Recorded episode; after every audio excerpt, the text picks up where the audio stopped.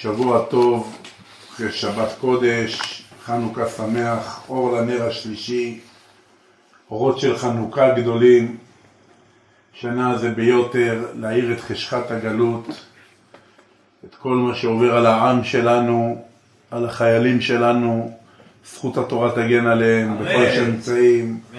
הקדוש ברוך הוא ישמור אותם מכל צרה וצוקה, מכל נגע מחלה, ישמור אותם אלף המגן, מכל כדור טועה, מכל מרגמה, מכל מחבל, מכל מחבל, מכל חבלה, מכל פצצה, מכל דבר רע, והכי חשוב, מהתחבולות של הממשלה שלנו, ומההנהגה הבוגדנית, הפנימית, שלוקחת את העם שלנו לתהום, והכל באצטלה, באור של כבש, אבל מבפנים הכל זה גוף של זאב, כאילו הפתיעו אותנו, כאילו הרגו בנו, כמו ביום הכיפורים, וארבעים יום, וארבעים שנה אחרי, חמישים שנה אחרי, מגלים את האמת, את כל הקונספציה שהפכה להיות לקונספירציה, וכל הקונספירציה שהפכה להיות אמת, לצערנו הרב, דם של 2,600 חיילים במלחמת יום הכיפורים, שכביכול הלכו להגן על המדינה, אבל בסוף מדובר שזה קומבינה של הממשלה, של גולדה מאיר, עם המנוול שנפטר לא מזמן, עם הקיסינג'ר הזה שהיה שר ההגנה של ארה"ב. ותשע ימים לפני הטבח הנורא הוא נפגש עם ראש הממשלה, מעניין למה. ופתאום, במקום לשטח מהאוויר את האויבים, יש לנו טכנולוגיות. כל יום מת לנו חייל, שתיים, שלוש, ארבע, עכשיו מתו חמישה. גם בצפון, גם בדרום. מה תגיד לחיילים? החיילים, הדם שלהם חם לצאת לקרב להגן על העם, על המשפחות שלהם. אבל האחראים בפיקוד העליון שולחים אותם כנראה שם לאיזה דילול מסוים. אבל הם טוענים ככה, הקדוש ברוך הוא טוען אחרת, השם ידבח יעשה דרך בעזרת השם. אמן. אמרתי את זה לפני שהתחיל כל המערכה, לא מאלה שאומרים אחרי שקורה לפני, הכל מצולם עם תאריכים. עכשיו צריך להרבות זכויות, והחבר'ה שקט שם בסוף. צריך להרבות זכויות של עם ישראל. אנחנו פה נלחמים, זה חזית גם של מלחמה. אלף למטה, אלף למטה.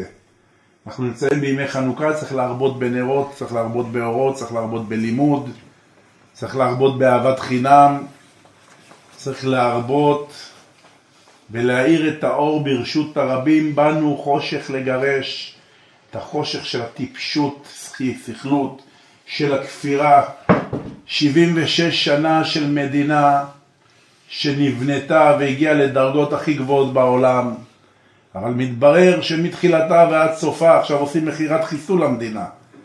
מי שהקים אותה מחסל אותה.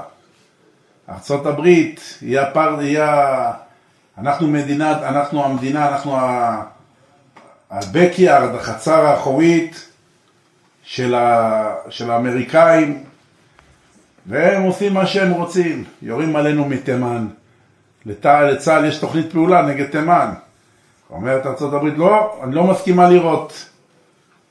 במקום על פי אדוני יישאו, על פי אדוני יחנו. כתוב כשאנחנו הולכים על פי הגויים, הדם שלנו לא מספיק להישפך, הוא נשפך כמים סביבות ירושלים ואין קובר בעוונות הרבים. אבל כשאין עם לבדד ישכון ובגויים לא יתחשב כמו בנס חנוכה, שהמכבים הלכו נגד המעצמה הכי גדולה בעולם, רומא, כמו שזה ארצות הברית היום, ניצחו אותם, היינו מעטים, הם היו רבים, היינו חלשים הם היו חזקים, היינו, הם היו טמאים ביד עוסקי תורתך. דנת את דינם, רבת את ריבם, השתבח שמו של מלך מלכי המלכים. ופשוט מאוד, מי שנכנס להיסטוריה ולתורה, מבין שהאחדות שלנו בתוכנו, מול ההנהגה של הקדוש ברוך הוא, זה הבחינת השמן, הנס של פח השמן שנותר ומנותר קנקנים נעשה נס לשמנים, שזה השמן של הזוך של המוח, שמנוניתא דמוחה, שנותן לך לחשוב בבהירות ולא לפחד. אל תראי תולעת יעקב, מכניסים לנו פחדים. אנחנו מדינה קטנה, לא מסוגלים להילחם לבד. תמיד צריכים את התחנונים של ארצות הברית, צריכים את הכסף שלהם, צריך את הדולרים שלהם, צריך את הכלי משחית שלהם. אנחנו לא צריכים לא כלי משחית ולא תקציבים. מי מקבל את התקציבים? החיילים קדחת. מי מקבל? גם הורים, החרדים לוקחים תקציבים, לוקחים. נכון, המפלגות לוקחות בכנסת, אבל למה אתם חושבים שהתלמידי ישיבות מקבלים את זה? אם התלמידי ישיבות היו מקבלים את זה, אנחנו היינו נמצא, נמצאים בפחונים? זאת אומרת שההנהגה עושקת, אנשים עושקים, לוקחים לעצמם. לוקחים לעצמם נהנתנים, יש להם בתים, וילות בחוץ לארץ. כשיש הפגזות פה בארץ הם שולחים את הילדים שלהם, כולל החרדים, לחוץ לארץ. עד יעבור זעם, ליהנות. מיאמי ביץ'.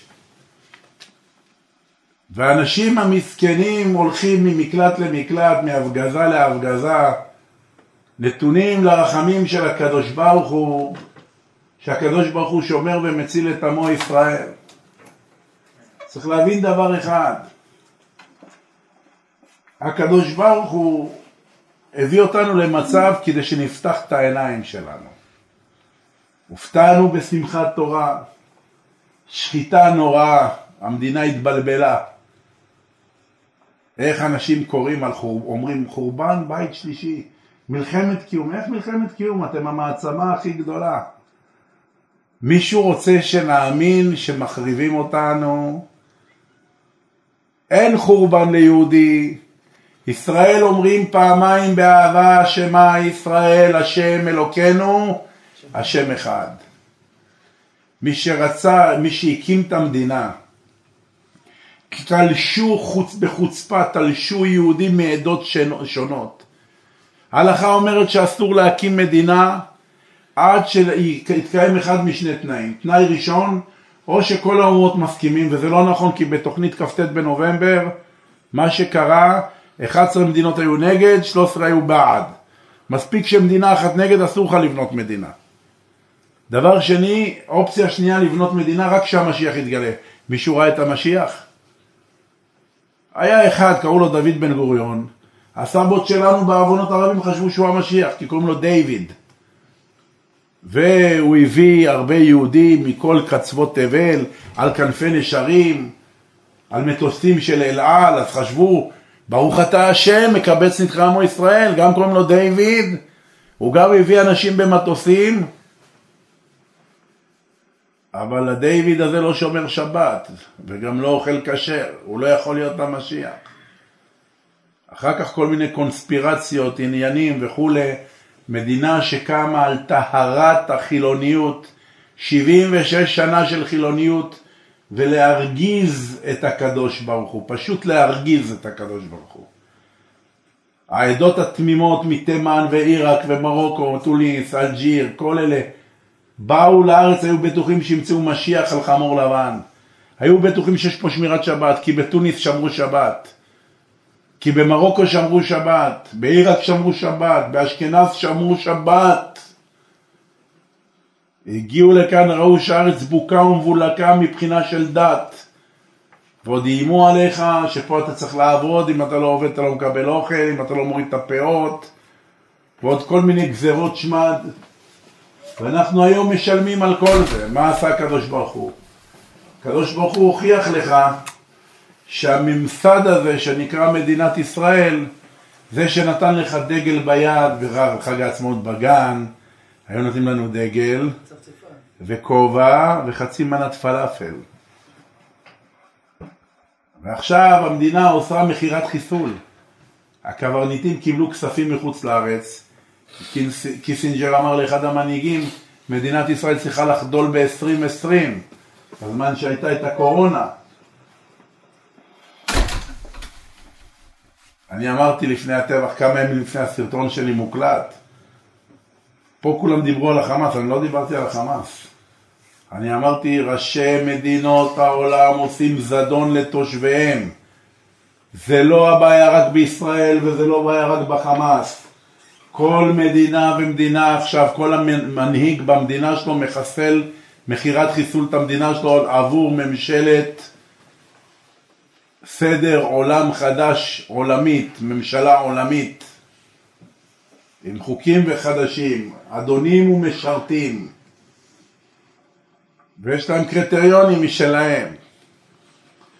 והמערכת כבר התחילה לפעול, והרכבת כבר דוהרת במלוא הודה והדרה. אבל יש צבאות שיכולות להתנגד. אז מה עושים? יוצרים כאוס במדינה, שולחים את החיילים, גורמים להם למות במלחמה, כדי שהמדינה, שהאזרחים יקומו ימרדו במדינה, אז לא יהיה, אז אה, הם לא יוכלו, אין, אין, אין מי שיעזור להם מול הממסד, אין חיילים. אין מי שיגן. הם רשמו את זה בספרים שלהם, להקים את האסלאם על הקיצונים היהודים, לגרום למלחמה בין האסלאם לבין הקיצונים היהודים, וזה יכשיר את העולם למלחמת עולם שלישית. ואז עוד פעם יגידו, מי אשם? היהודים. זה תוכנית של הכופרים, זו התוכנית שלהם. אבל להם יש להם תוכנית, גם לקדוש ברוך הוא יש תוכנית. מי שחס ושלום מאמין שכלום לא נעשה, גם הדבר הזה הקדוש ברוך הוא חתם עליו. כל דבר שקורה בעולם אף אחד לא מרים את האצבע שלו עד שהקדוש ברוך הוא לא שואג, עד שהקדוש ברוך הוא לא מכריז. אז כבוד הרב, מה אתה מבלבל את המוח? ספר לנו על פרשת שבוע. אז אם הכל ידוע, אבל רשות נתונה, אז מה אתה מספר לנו פה? מה, מה המטרה של השיחה? התשובה היא פשוטה. יש אנשים מסכנים, כל כך משוכנעים שהמדינה שלנו עכשיו במלחמה, והאויב שלנו זה החמאס, וצריכים להילחם, ו... ותורמים ועושים ועוזרים. שזה עוד נקודה משפילה וביזיון של מדינה. אנשים פשוטים, אנשי עסקים, סגרו את העסקים שלהם ותרמו ופתחו את העסקים שלהם רק לחיילים. ברוך השם זה טוב, לבריאות. לחיילים מגיע את הכל, את העיניים שלנו. אבל איפה כל הכספים של משלמי המיסים? איך, שולמי, איך שולחים חיילים לשדה הקרב בלי אפודים? איך שולחים חיילים בלי נשק? איך שולחים בלי קסדות? בלי גרביים צבאיות? איך? כי הקברניטים של המדינה עשקו ורוקנו את המדינה. הם סמכו על זה שעמך ישראל הם חמימים, יתרמו לחיילים. כל הזמן משסים את הציבור נגד החרדים. מי הציבור הכי גדול שתרם לחיילים בכסף, קסדות ואפודים? החרדים מחוץ לארץ. זה תרם 2.5 מיליון דולר, זה 500 אלף דולר, זה 8 מיליון דולר. למה צריך לתרום אם יש מדינה מסודרת? הרי ביבי אומר שיש הרבה כסף בביטוח לאומי. אז למי הוא שומר אותם? לכספי הקואליציה, לבזבז. לחיילים שלנו אין מה לאכול ולשתות, והם מבזבזים בקואליציה את הכסף. אנשים צריכים רק להבין דבר אחד, מה קורה, לפתוח את העיניים, להבין מה קורה. הקדוש ברוך הוא עכשיו מנענע את המדינה וגורם לכאוס גדול כדי שאנשים יבינו שאין מדינה, אין הנהגה, אוי לו לקברניט שככה מוביל את האונייה שלו. בושה וחרפה. ערב חג חיילים וחיילות נשחטים על המיטות שלהם בלילה, לא בבוקר. בסיסים סודיים, נכנסים לשם אויב שפל שאין לו שכל ובורג אחד בראש. כלומר שיד מכוונת עשתה את כל זה. השם ידברך מראה לנו עוד פעם ועוד פעם שאין לנו על מי לסמוך. משיח היה צריך להתגלות בשמחת תורה. כשאנשים השמאלנים שלא מאמינים בקדוש ברוך הוא, שנשחטו ונרצחו ונאנסו ונחטפו, צעקו השם הוא האלוהים. השם ידברך אמר איזה יופי.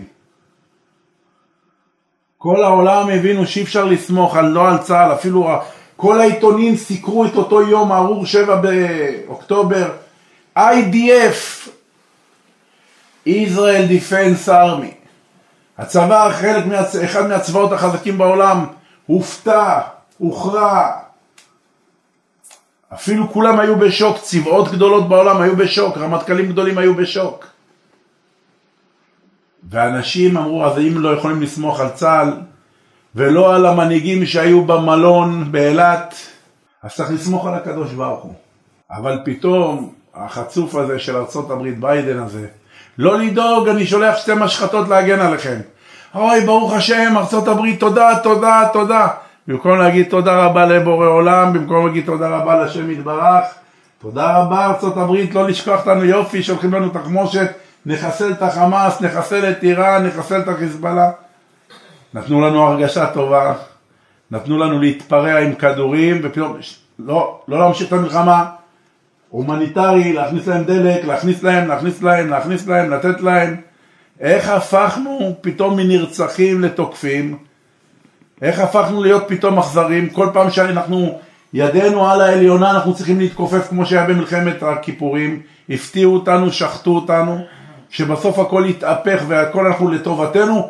תסגו ממצרים, תסגו מקהיר, תסגו מדמשק, תסגו, תחזרו למקומות שלכם, תחזירו להם שטחים. למה נחזיר? אנחנו המנצחים. דין הוא שהמנצח מקבל מה שהוא צריך. וזה פשוט חוזר על עצמו.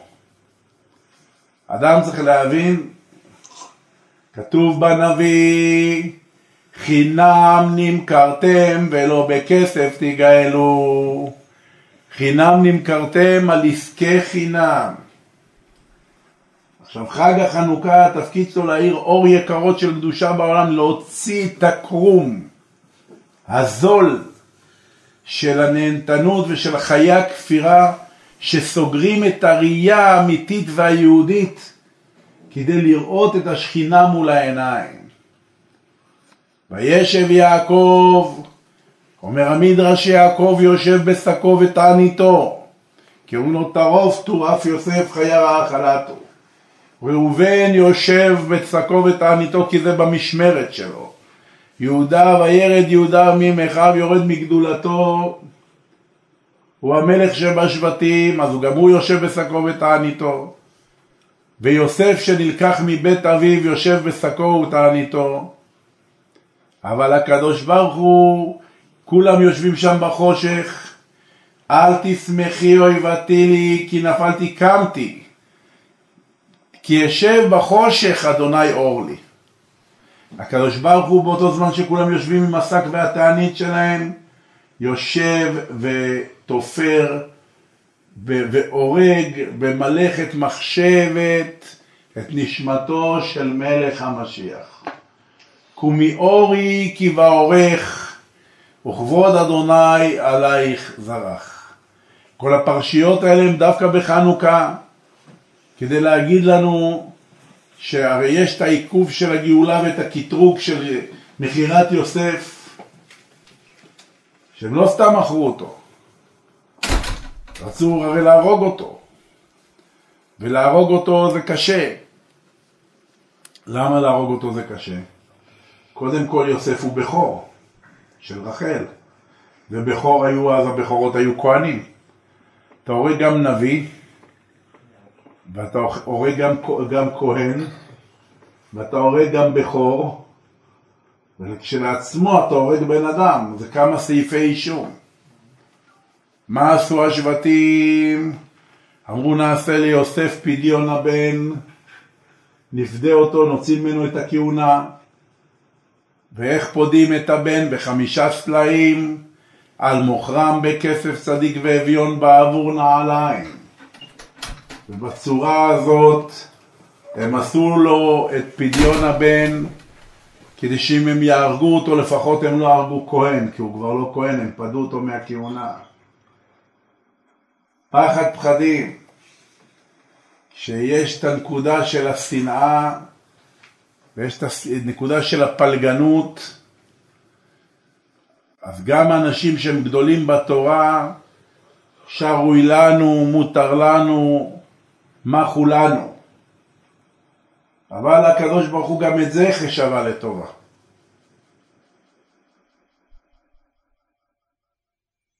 לכן הנרות של חנוכה באים אלינו בפרשות האלה כי כתוב מה שאמר שם יהודה מה בצע ונהרוג דם נקי נשפוך דם נקי הוא שאמר דוד המלך מעשה אבות יעשו בנים מה בצע בדמי איך? בריתי אל שחת היודך עפר יגיד עמיתך. זה אמר מה בצע וזה אמר מה בצע. בסוף, מה עשו? מכרו את יוסף. ויואב ישראל את יוסף מכל בניו כי בן זקונים לו ויעש לו כותונת פסים. פסים, ראשי תיבות של כל הצרות שעברו על יוסף, פוטיפר, סוחרים, ישמעאלים, מדנים, ראשי תיבות, פסים. זקונים, ראשי תיבות של כל הש"ס שלימד יעקב את יוסף. יוסף היה תלמיד חכם, חברותא של אבא שלו, של יעקב אבינו.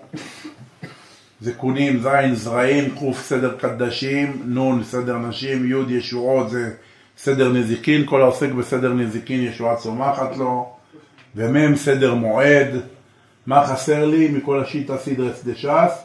ט' סדר טהרות. למה לא לימד אותו? לא לימד אותו בגלל שכדי לראות מה זה טהור, לדעת מה זה טהור צריך לדעת מה זה טמא. להוציא טהור מטמא ולא אחד. ויוסף היה ויטרינה של קדושה, שמירה של קדושה. ועד שלא כתוב יוסף הורד מצרים, עד שהוא לא ירד למקום הכי טמא בעולם, אי אפשר ללמד אותו מה זה טהור. ולכן קיבל זקונים מולו, לכן הוא עשה לו כותונת פסים.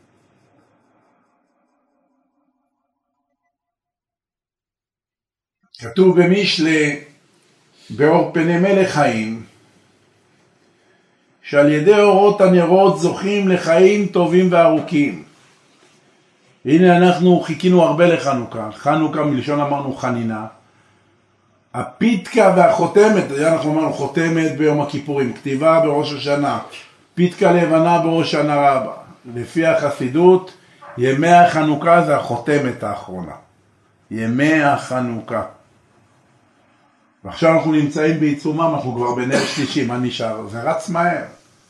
כשיושבים מול הנרות ולומדים מול הנרות ושמחים מול הנרות ומספרים מגודל הנס, בימים ההם, בזמן הזה, ממשיכים שרוול של ניסים. הקדוש ברוך הוא נותן לנו חיים טובים וארוכים. כי הם מקבלים על הנרות את האורות של הבינה. מאז שנחרב בית המקדש, השכינה נמצאת בשלוש מקומות. אחד, בכותל המערבי. מאז שנחרב בית המקדש לא זז השכינה מהכותל המערבי. כי שם כתוב כל הימים, שהקדוש ברוך הוא יש שם כל הימים גם בזמן החורבן. ואור על נרות השבת, נרות השבת ועל נרות חנוכה. וכמו שבת חנוכה שהייתה לנו, שזה גם חנוכה וגם שבת, נרות של שבת ונרות של חנוכה, כפליים לתושייה, איזה כוח אפשר היה לקבל מהשבת הזאת. איזה דיבורים של קדושה היו לנו, איזה שיעור גדול היה לנו אתמול עד השעות הקטנות של הלילה. זה נקרא להסתופף באור פני מלך חיים, לקבל את האור האמיתי של הקדוש ברוך הוא. ובשם החידושי ערים, רבי יצחק מאיר מגור זכותו יגן עלינו, שסגולת ימי חנוכה היא אריכות ימים ושנים, שהרי קבעום חז"ל, כמו שנאמר בגמרא שבת כ"א עמוד ב', להלל והודאה, והרי לא המתים יהללויה. אי אפשר שמת יהלל את הקדוש ברוך הוא. מספרים שפעם אחת אור החיים הקדוש נכנס לאיזה בית כנסת להתפלל ערבית, והיה שם חזן. וכשהחזן עלה להתפלל, כל מקום שכתוב שם השם, הוא לא אמר את שם השם, במקום להגיד אדוני, הוא אמר השם. מה אתה עושה? כשאתה מתפלל צריך להגיד את שם השם. בסוף התפילה, אור החיים ראה את האנשים מדברים, מדוע אותו בן אדם לא הזכיר את שם השם? במקום ברכו את אדוני המבורך, ברוך השם המבורך. אמר להם, תעקבו אחרי הבן אדם הזה, הוא לא מהחיים. אמרו לו, מה אתה מדבר? אמר להם, הוא לא מהחיים. אבל חבל, תעקבו אחריו לפני שהוא ייעלם. יצאו, בבית, יצאו מהבית כנסת, עקבו אחריו, הוא הולך, הולך, הולך, הולך, טק, נעלם להם מול העיניים. התאדה מול העיניים, נבהלו. אמרו, מה זה שד? התפלל בנו שד? אמר להם אור החיים הקדוש, זה נשמה של צדיק יהודי שלא רצו להכניס אותו לעולם הבא כי היה חסרה לו תפילת ערבית אחת במניין. כמה תפילות במניין חסר לכם אתם? הייתה חסרה לו תפילה אחת במניין, ובגלל שיש לו זכות אבות, היה לו רשות לרדת ולהתפלל כדי להשלים את התפילה הזאת. אבל בגלל שהוא מת ולא חי, לא המתים יהללויה, מת אסור לו להגיד את שם השם יתברך. לכן הוא אמר השם ולא אמר הוויה. לכן הוא אמר השם ולא אמר אדנות. לכן הוא אמר השם והוא לא אמר אלוקות. כי לא המתים יהללויה ולא כל יורדי דומה. יש לנו שמונה ימים של חנוכה לקום ולהתחזק ולהגיד הלל. לא אמות כי אחיה ואספר מעשייה. מי שקורא את זה בבכי, מי שקורא את זה באומקא דליבה, לא ייפול בשדה הקרב. גם אם חס ושלום נגזר עליו מוות הוא מבטל מעליו את הזרועות של המוות, את הלשון של המוות. ואנחנו צריכים למלות את הבתי כנסת בחנוכה הזאת, בתפילת הוותיקים, באמירה של ההלל ולכוון על כל חייל שאנחנו מכירים וגם על מי שאנחנו לא מכירים. שהקדוש ברוך הוא ישמור אותם, שלא ייפלו בקרב. שיחזרו בריאים לאימהות שלהם ולנשים שלהם ולילדים שלהם. לא אמות כי אחיה ואספר מעשייה. כל רצונו של הקדוש ברוך הוא שיקלסו אותו וימליכו אותו בכל העולמות. שיקלסו אותו וימליכו אותו בכל העולמות. כל הנקרא בשמי ולכבודי בראתי ויצרתי ואף עשיתי ועומר אדוני ימלוך לעולם ועד. כל הנקרא בשמי הכל זה שמותיו של הקדוש ברוך הוא. ולכבודי עולם האצילות, בראתי ועולם הבריאה, יצרתי ועולם היצירה, אף עשיתי ועולם העשייה ועומר השם ימלוך לעולם ועד, כי מלכותך מלכות כל עולמים, וממשלתך בכל דור ודור. וצריך להמליך את הקדוש ברוך הוא בכל העולמות כולם. וידע כל יצור כי אתה יצרתו, ויבין כל פעול כי אתה פעלתו, ויאמר כל אשר נשמה באפו אדוני מלאך ומלכותו בכל משלה. זה צריך להיות חקוק באבנים, זה צריך להיות חקוק בעצים, זה צריך לזמר עם הרוח שבין ההרים, הבת קול שעוברת ומפוצצת צלעים. אדם צריך לנשום את הדברים האלה, את הממרות האלה. שהשם הוא ומלכותו בכל משלה. אתה הורית לדעת כי האדוני הוא האלוהים, אין עוד מלבדו. המלחמה האמיתית שלנו זה התודעה. להסביר ולהעיר כל יהודי ויהודי שיושן כמו דוב בשנת חורף במערה ולא מבין מה קורה סביבו, כולם, יש אזעקות, נכנסים למקלטים, נכנסים לממ"דים, זה השיטה לשלוט באנשים. המדינה מתזמנת מתי, יהיה מתי יהיו טילים, מתי יהיו התקפות של טילים. המדינה בראה את החמאס, המדינה עשתה את הכל. הם סומכים על זה שאנשים מסכנים עובדים מצאת החמה צאת הנשמה כי זה מדינה של מס אתה צריך כדי להחזיק בית ומכונית לעבוד מצאת החמה עד צאת הנשמה גם אתה וגם אשתך וגם הילדים והמשכורת לא מספיקה וכשאתה נמצא בכל הצרה הזאת אז אומרים לך חמאסניקים תוקפים יש לנו אויבים עושים לנו יד ושם, טקסים.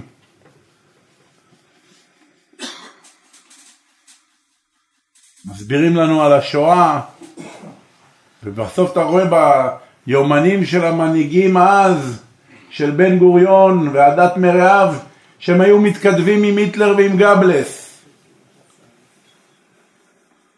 מאחורי הגב הם מפטמים את האויב, לוחצים את היד של האויב, ומבחוץ הם מחנכים את העם שזה האויב, ועסוקים במוזיאונים ופרטנוני הנצחה,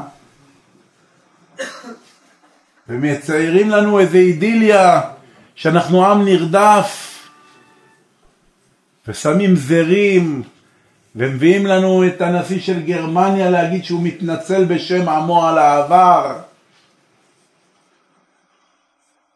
הרי שיש הרבה, הרבה עמים שמתנגדים לשואה. כי הם מה שרואים שם לא רואים פה, כי הם מבינים שההנהגה היהודית ארגנה את הדבר הזה. אז למה גוי צריך להתנצל שהוא הורג יהודי אם היהודים ארגנו והורגים אחד את השני?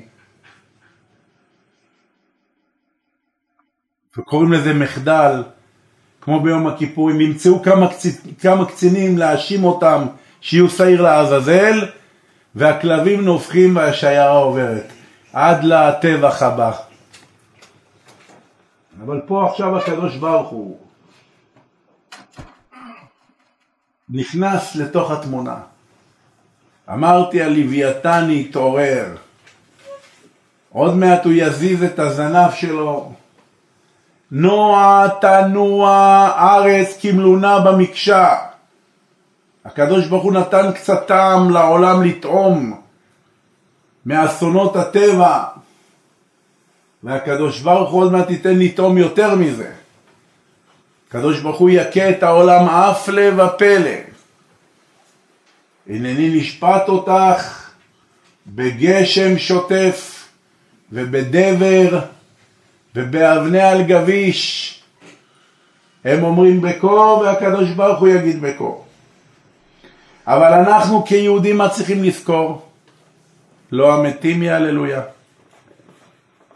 ולא כל יורדי דומה. החיות שלנו שאנחנו עוסקים בתורה. החיות שלנו שאנחנו בהתרגשות פותחים את ההיכל, מוציאים ספר תורה, עושים לו הגבהה, מתרגשים בהגבהה, כל המגביה אומרת הגמרא במסכת מגילה, מגביהין לו מזלו. עולה לתורה ומברך. יהודי יש לו תקומה, יהודי יש לו את התורה, חוץ מהתורה אנחנו לא צריכים שום דבר. להגונה מגנה, לאצולי מצלה. התרגלנו להיות קשורים בחבל טבור למדינה שבלעדיה אנחנו חיים, שולטים עלינו בצורה כזאת או אחרת. אפילו אנשים לא מבינים שבמדינה הזאת יש חוק שאם עכשיו מתגלה משיח והוא צועק שהוא משיח, כולאים אותו בכלא בעוון של בגידה במדינת ישראל. שמעתם? כי משיח זה בגידה, בגידה במדינת ישראל. כי משיח יביא שלטון מונרכי, משיח יגרום לקדוש ברוך הוא לשלוט בעולם, והם כופרים, המדינה הזאת, הם כופרים, הם לא רוצים שהשם ישלוט בעולם. ביבי דיבר על זה בצורה ברורה. הוא קרא לזה deep state. תפסו אותו במליאת הכנסת כל הזמן שיש, אה, עד השעות הקטנות של הלילה הצבעות, הוא קורא ספר. איזה ספר הוא קורא? ספר האב קרס של הנרי קיסינג'ר, שר ההגנה, שהוא מדבר שם על סדר עולמי חדש, The New, new Order at the World, הסדר החדש בעולם. כן. השתבח הבורא והתעלה היוצר.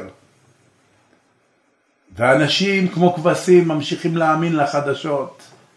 בחדשות זה היסטוריה משוכתבת. מה שהם רוצים שתדעו נותנים לכם לדעת. ורוב העובדות הן fake news, זה לא דברים נכונים בכלל. לצערנו עדיין בחוץ לארץ יודעים יותר טוב מה קרה פה בשבע באוקטובר. אף אחד מכם פה לא יודע בדיוק מה היה. אבל הגויים בחוץ לארץ יודעים בדיוק מה היה בשבע, בספטמבר, בשבע באוקטובר. ככה מנטרלים בן אדם, מונעים ממנו ידע. עשו לנו אזעקות, עשו לנו פה בלגן, אש ותמרות עשן, תסגרו את עצמכם בבתים, יש סכנה בדרכים וכו' וכו'. כמו שעשו בקורונה, הכניסו אנשים שנה וחצי כמו כלב ששמו לו רסן בפה, לא לאכול ולא לשתות. לא לעשות חגים ביחד, לא לצאת לעבודה, לא לצאת למועדונים, לא לצאת לכדורגל, לא לצאת לבריכה, לא לצאת לשום דבר. נטרלו אותך ושלטו עליך. שיטה. כל זה רואה יעקב אבינו עליו השלום. אבל זה יושב בשקו ותעניתו, וזה יושב בשקו ותעניתו. והקדוש ברוך הוא בינתיים יושב ותופר את נשמתו של משיח ומכין את האור הגדול שיבליח בעולם. נמצא שהמהלל את השם יתברך יזכה לאורך ימים ושנות חיים. אחד בא אמר אוי רבנו, איך אנחנו מתגוננים נגד הדבר הזה, נגד המסדר הזה של עולם חדש? לא צריך להתגונן. אמר דוד המלך, לא בחרב ולא בחנית יושיע אדוני. ירד דוד לנחל, ירד ללקוט עצה מהשכינה שנקראת נחל. נחל, נר חנוכה, להדליק נר חנוכה, נחל, נוצר חסד לאלפים. נחל, נפשנו חיכתה לשם, שם קודש. לקח חמש חלוקי נחל, אבני נחל, רבו ביניהם מי מהן תזכה להיכנס בראש של גוליית הרשע שארבעים יום וארבעים לילה מחרף השם צאבקות אלוהי מערכות ישראל חיים. ואנשים קפואים שומעים כשמקללים את השם יתברך והם לא עושים כלום כי המדינה אמרה לא לעשות. כי יש סטייט, יש קבוצה, יש חוקים. הם עוד לא התביישו, הנוכלים האלה, לקרוא לזה כנסת.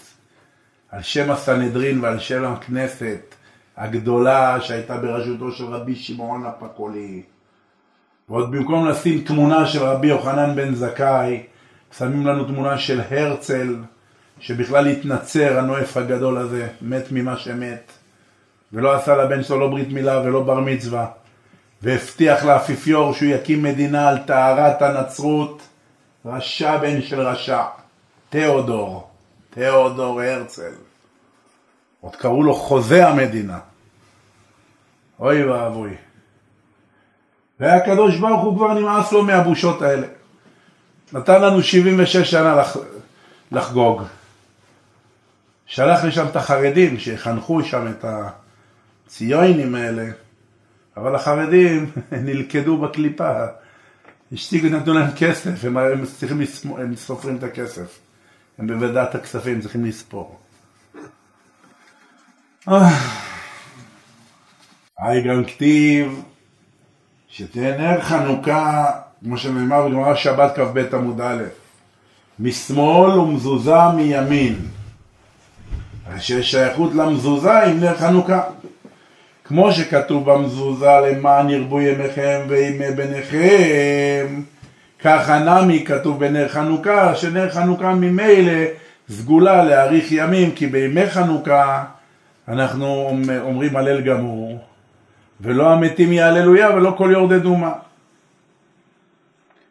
בשם הרב הקדוש רבי משה מקוברין, זכותו תגן עלינו. שהדלקת נרות חנוכה מביאה רפואה לעולם.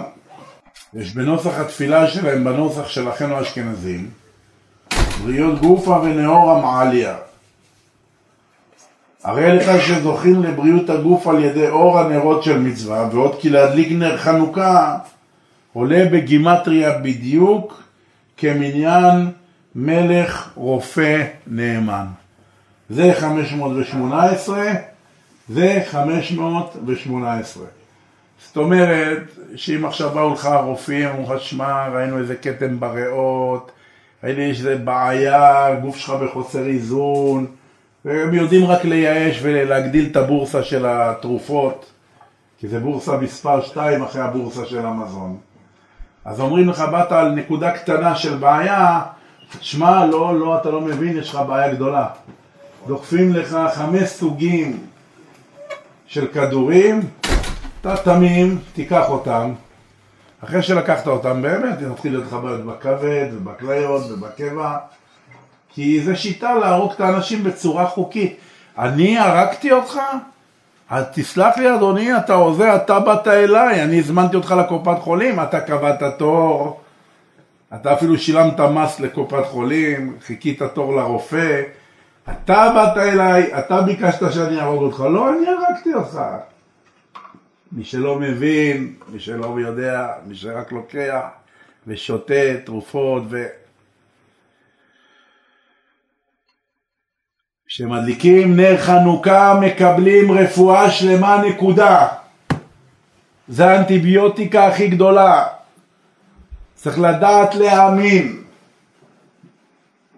אנשים שופכים כסף על אנשי שקר, על עובדי אלילים, על רבני שקר, על רבני צעצוע, על יועצי צעצוע, על מיסטיקנים מטומטמים שלא רואים זבוב על האף שלהם. שמים 300 שקל ו-400 שקל ו-1,000 שקל וקוראים בקלפים ובכוכבים ובמזלות. אומר הקדוש ברוך הוא אותי עזבו באר מים חיים לחפור להם בורות בורות נשברים אשר לא יכילו המים.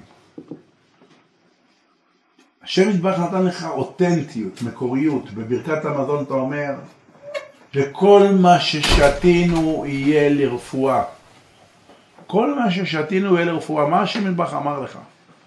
למלות כוס מים, לברך עליו שהכל נהיה בדברו, ולהאמין בכוח של הדיבור שלך. אברה קדברה. מה זה אברה קדברה? זה מהתורה. אבראי קדבראי אברה לפי הדיבור, הדיבור שלי עברה מציאות. אומר דוד המלך, האמנתי כי אדבר. הדיבור שאני מדבר, אני מאמין בו, הוא יוצר מציאות, הוא בורא דברים. אם היה יודע אדם כמה יש לו כוח בדיבור שלו, היי רוח שערה עושה דברו. שערה, אומר רבי נחמן, בהתחלה סמך בסוף ה' זה סמך ה' 65 שם אדוני. אדוני שפתי תפתח. אבל שערה, באותיות באמצע יש רע. אדם שהדיבור שלו רע, אדם שהוא וחש, הוא גורם לסערה בעולם, הוא גורם לצרות, הדיבור שלו גורם לאנרגיה לא טובה. הסגולה להשתיק בן אדם כזה, להגיד לו בפרצוף יקם שערה לדממה. תיקח את השערה שלך, את האדנות שלך שהשתמשת בה והלבשת עליה קליפת פרעה. מה זה פרעה? מה זה קליפת פרעה? פרע. לקחת את זה ולשים את זה לדממה, להשתיק, יקם שערה לדממה, להשתיק את הכוח של הדיבור הרע. יוסף הצדיק, יש לנו חמישה מנצפח. שהם כנגד והוצאתי והצלתי וגאלתי ולקחתי והבאתי אתכם אל הארץ אשר נשאתי את ידי. הגלות של אברהם אבינו לך לך כף וכף של יצחק אבינו מ' ומ' כי עצמת ממנו מאוד של יעקב אבינו נון ונון מה נורא המקום הזה אין זה כי שער השמיים ויוסף הצדיק פ' ופ' של מנצפח, פקוד יפקוד אלוקים אתכם מזה. וצדי זה משיח צדקנו, הנה בימיו יבוא צמח צדיק, צדי וצדיק. אומרת הגמרא בסנהדרין בתוספות שם, מכנף הארץ שמענו זמירות צבי לצדיק, מכנף זה כל האותיות של המנצפח. חוץ מהאות צדי. איפה הלכה לטייל האות צדי? מכנף זה כל הגלויות, חוץ מצדי שזה הגאולה, איפה נבלעה הצדיק מכנף? שמענו זמירות, צבי לצדיק, צדי וצדי בצבי לצדיק. למה צבי? כי צבי גימטריה 102, גימטריה אמונה, אין משיח בא עד שלא תמלא הארץ באמונה. כמים לים מכסים, ומלא הארץ דעה את אדוני כמים לים מכסים. מכנף הארץ שמענו זמירות צבי לצדיק. מה זה צבי? צדי בית י' ראשי תיבות צדיק באמונתו יחיה. מה זה צבי מהסוף להתחלה? יפרח בימיו צדיק, י' ב' צדי, יפרח בימיו צדיק. צבי לצדיק עוד צפירת תפארת צדיק. מה זה צדיק? צדי תשעים אמנים ודלת קדושות ועשר קדישים וחוף זה מאה ברכות זה ראשי תיבות צדיק. הצדיק עבד ואין איש על לב שאדם מחסר אין לו תשעים אמינים ביום, זה הצדי שזה תשעים, ואין לו ד' קדושות ביום, שזה הד' של הצדיק, ואין לו עשר קדישים ביום, שזה היוד של הצדיק, ואין לו מאה ברכות ביום, שזה הקוף של הצדיק, שזה גימטריה מאה. הצדיק איבד את כלי חמדתו, אלה כלי חמדתו של הצדיק. ברגע שיהודי הכוח שלו בדיבור שלו, מה ששתינו יהי לרפואה, אנחנו לא צריכים לא כדורים ולא שום דבר. צריכים אמונה, אמונה.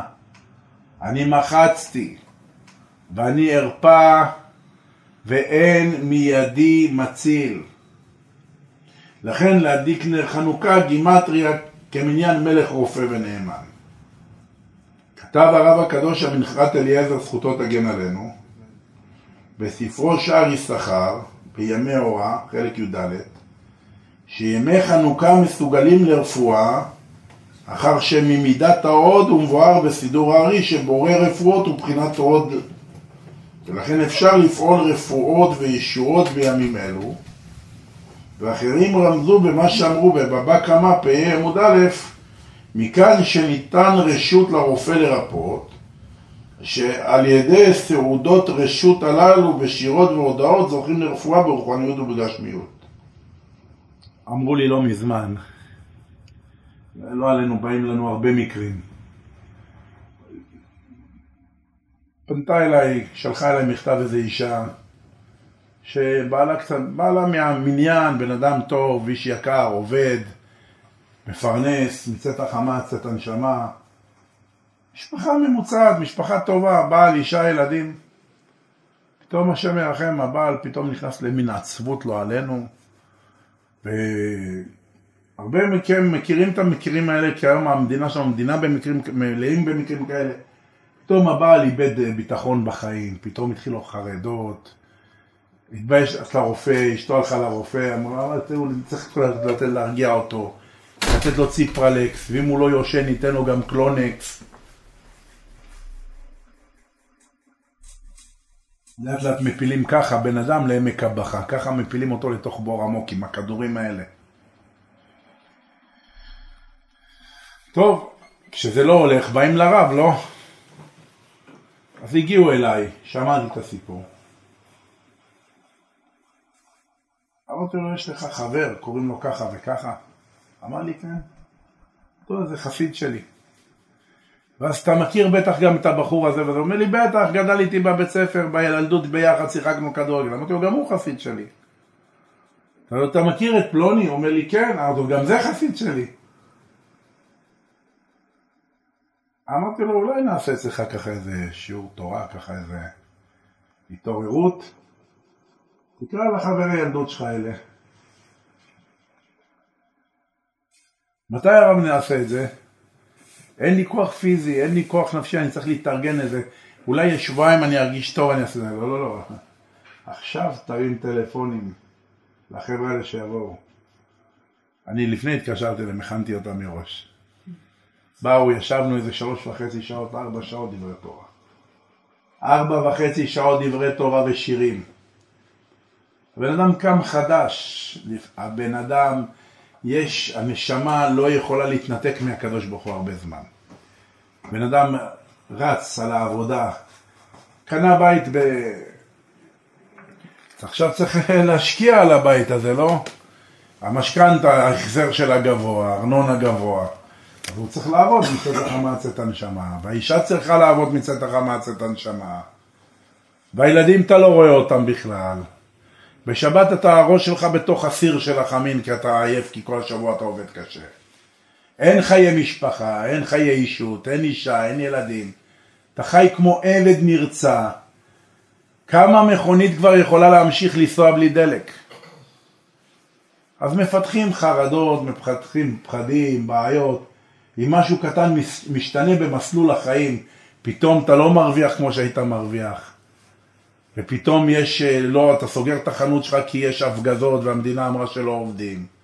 אז בן אדם נמצא בחוסר ודאות כלכלית, אבל המחירים שהוא צריך להחזיר ההחזרים שהוא צריך להחזיר כל חודש לא משתנים בעקבות המלחמה. ההחזרים נשארים בעיניהם, ואם אתה לא תחזיר לבנק, הבנק יש לו מה לעשות איתך, ייקח לך את הדברים שלך. אז אנשים מפתחים בהלות, מפתחים חרדות.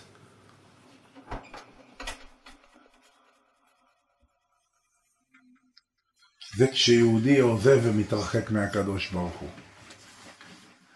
כשבן אדם על הבוקר קם, מודה אני לפניך, הולך טובל במקווה, לוקח את המזוודת עסקים שלו, מה יש במזוודת עסקים שלו?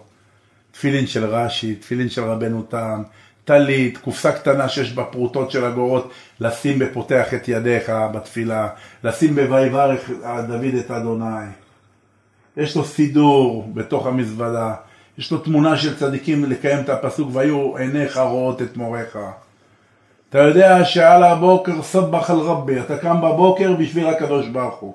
זה המנהל העבודה שלי, אני אומר לו שלום ראשון לפני כולם. אחר כך אני פונה ליום העבודה שלי. ואני יודע שברוך אדוני יום יום יעמוס לנו. יהודי צריך לדעת שהשם ידבח יום יום יעמוס, כל יום הקדוש ברוך הוא מעמיס לך משאית עם מה שאתה צריך לקבל. מה שאתה צריך לקבל אף אחד לא ייקח לך, זה שלך. מה שאתה לא צריך לקבל זה לא שלך. אדם צריך לחיות אך ורק באמונה. אדם אסור לו להיות חזיר.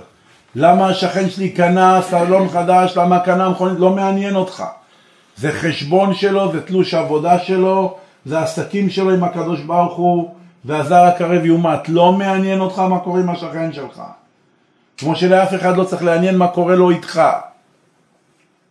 אנשים צריכים להפסיק להיות קפיטליסטים. למדו את הקפיטליסטיות מארצות הברית. התיאבון והתאווה והמרוץ אחר הזהב והכסף. לחיות יותר מהיכולת וליותר מה שהשם רוצה. את התורה תרים, את התורה תהדר, תפאר, תבנה, תעשה, ישיבות, שיהיה שפע של תורה. זה תהדר. אבל אתה תחיה בפרופורציה נכונה. כי עמך מקור חיים. באורך נראה אור. רשב"י הקדוש כותב בספר הזוהר שראה שהקדוש ברוך הוא ראה שהאדם לא יכול לחיות בכדור הארץ, אין חמצן. מה עשה הקדוש ברוך הוא? בהתחלה הוא ברא את האור והחושך. ויאמר אלוהים ויהי אור ויהי אור, וירא את האור כי טוב. אבל עם אור אי אפשר לנשום, אור זה אור, זה לא, לא חמצן. השם יתברך בענווה שלו הפשוטה לקח יוד, מיוד כו' כמהשם שלו דחף את זה לאור נהיה אוויר. כי באורך נראה אור, כי עמך מקור חיים, באורך נראה אור. מה הקשר כי עמך מקור חיים באורך נראה אור? המקור חיים שזה החמצן הוא בא כתולדה של האור שנכנסה ביוד, נזדווגה ביוד של יוד כו' של השם יתברך. אז השם יתברך ברא את האוויר, הוא ברא את האור. אז הוא ברא לך את המים ואת הדגים. איך אמר השם יתברך למשה? חסר דגה בנהר, היד השם תקצר. מה הבעיה של העם הזה? כל הזמן מתלוננים, כל היום יש להם מתאהבים, קברות התאווה. ניתן להם. מישהו פעם אמר חסר לי ולא קיבל. היד השם תקצר. הוריד להם סלבים במדבר. הוריד להם לחם מן השמיים את המן. קצנו בלחם הקלוקל וכולי וכולי. כשבן אדם מפתח לעצמו שיטות משלו, אומר הקדוש ברוך הוא, אה, אתה קצת מציק לי. אני סיימתי קולג', יוניברסיטי, אני BA-MA, תואר BA-MA, בהמה. ואם הוא הגדיל לעשות, יש לו גם דוקטור. דקטור. ואם הוא ראש גדול, אז הוא גם יש לו פרופסורה. אין מילה פרופסור בעברית, אבל נראה שפרופסור שזה הדעת הכי גדולה, נקרא לה מר דעת. בעברית פרופסור זה מר דעת. המשנה במסכת שבת אומרת אין החמור יוצא במר דעתו. אז גם הפרופסור הוא חמור. מה ייתן לך ומה יוסיף לך? הדעה הצרופה זה אמונה, אמונתך הודעת לו. איזה כיף בשבת, מקדשים, לא עובדים, אוכלים סלטים, אחר כך דגים, אחר כך מנה עיקרית, שרים שירים בינה ובינה, צוחקים עם האישה והילדים שלא ראינו אותם שבוע שלם, מדברים דברי תורה, מגדילים את כבודו יתברך, מנסים להבין מה המסר שרוצה לתת לי הקדוש ברוך הוא מפרשת השבוע, וביותר שזה בחג החנוכה, מה השם רוצה להעיר לי, מה השם רוצה שאני אדע, איך אני הולך לנהל את השבוע החדש שלי. בהתאם לאמונה, אמונתך הודעת לו.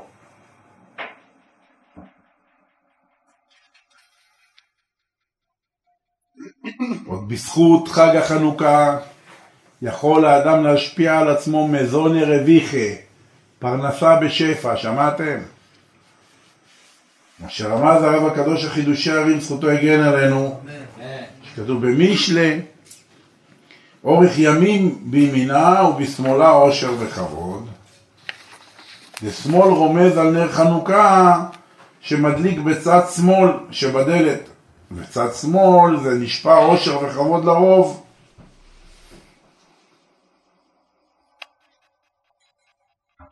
לכן בחנוכה יש את ה... בחנוכה קוראים לזה ביידיש חנוכה גלט, מעות חנוכה. אם שהיינו קטנים בגן כל הזמן אמרו לנו מעות חנוכה, מה זה מעות חנוכה? מעות זה מאני, כסף. כי חג החנוכה מסוגל לעשירות, פשוטו כמשמעו. חנוכה זה זמן של שפע של העשירות.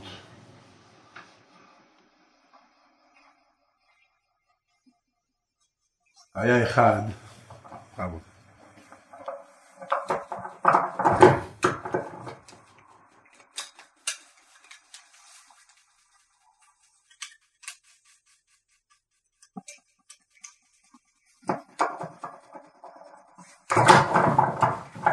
מרעיש, תודה. היה אחד, באמת, לפעמים יש לך תלמידים טובים, שפיצים, ויודעים את השיטה של הגמרא, לומדים גמרא, לומדים שולחן ערוך, יודעים ויודעים, אבל סתומים. לא אוהב לפתח את המשיחה, סתומים. זה שאתה למדן בגמרא ואתה למדן בשולחן ערוך, זה לא אומר שיש לך חוכמה. אתה לא עובר לעשייתם, אתה לא מייצר עצות. רבי נחמן אומר לקחת את התורה לייצר מזה עצות. אם, אם זה לא יוצר לך אמונה, אתה יודע ללמוד, אתה יודע לדקלם, יש לך זיכרון טוב, זה הכל. רב מצליח להרגיש מתי תלמיד שלו רק מדקלם, או מתי הלימוד זה בפנימיות אצלו ספוג כמו שמן בתוך העצמה, משתבח שמו. אפרופו אני מחכה עדיין למבחנים. בא לי אחד, לא, לא למדן, אבל משומע לקחי. אומר לי הרב, אני כל כך מאמין בך. אמר לא, לא, לא, אתה לא צריך להאמין בי, אני לא עבודה זרה, אתה צריך להאמין בקדוש ברוך הוא. ברור, ברור, הכוונה, אתה המדריך שלי בחיים. דע לך, אני צריך, לה... אני חושב שהרב לא מבין את מה שאני הולך להגיד לו. אמרתי לו, אני מבין. הוא אומר לי, אני בכל זאת אחדד. אמרתי לו, תחדד, מה אתה רוצה להגיד? הוא אומר לי, תדע לך, הרב צריך לשקול מילים. ולמה אתה אומר את זה? הוא אומר לי, כי כל מה שהרב אומר אני מאמין לו. אמרתי לו, אל תדאג, לא הוצאתי מילה שהיא לא נכונה. הוא אומר לי, לא, אני יודע, אני, אני שמח, אני רק, רוצ, רק רוצה שהרב יבין. אני רואה הרבה אנשים באים לרב, הרב אומר להם, נותן להם עצות במיליון דולר, והם זורקים את זה לפח. לא, לא, לא מבינים שהרב נתן להם עצה במיליון דולר. הרב צריך לדעת שאני, מה שהרב אומר לי, אני פשוט מאמין לו. אמרתי לו, נו, אז מה אתה רוצה ממני? הבנתי את הנקודה. מה עומד מאחורי הנאום שלך? נאום הגבר הוא כמל. והנה אני אגיד לך, הרב דיבר על כמה נקודות של עשירות, ואני מאמין לך, אבל באותן נקודות לא, לא, לי שום, לא היה לי שום תפנית. אמרתי לו, נו. הוא אומר לי, אני מבין שהטעות היא לא אצל הרב ודאי, ואני עוקב אחרי הרב, כי מה שטוב אצל הרב שהרב דורש, הוא נותן מקורות. חשוב שהדרשן נותן מקורות, כי אם בן אדם ישב בשיעור, שמע דברים נפלאים, הוא רוצה לראות את המקורות, רוצה לחזור על הדברים, כי בשיעור הרב אמר אותם מהר. הבן אדם רוצה לעקוב, לראות שלא מסתלבטים עליו, שהדברים האלה הם דברי אלוקים חיים.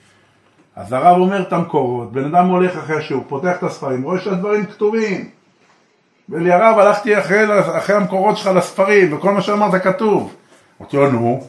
אומר לי, זה עוד יותר משכנע שזה נכון מה שאתה אומר, כי זה כתוב בשם הגדולים, והרב היה שופר וצינור להעביר את הדברים.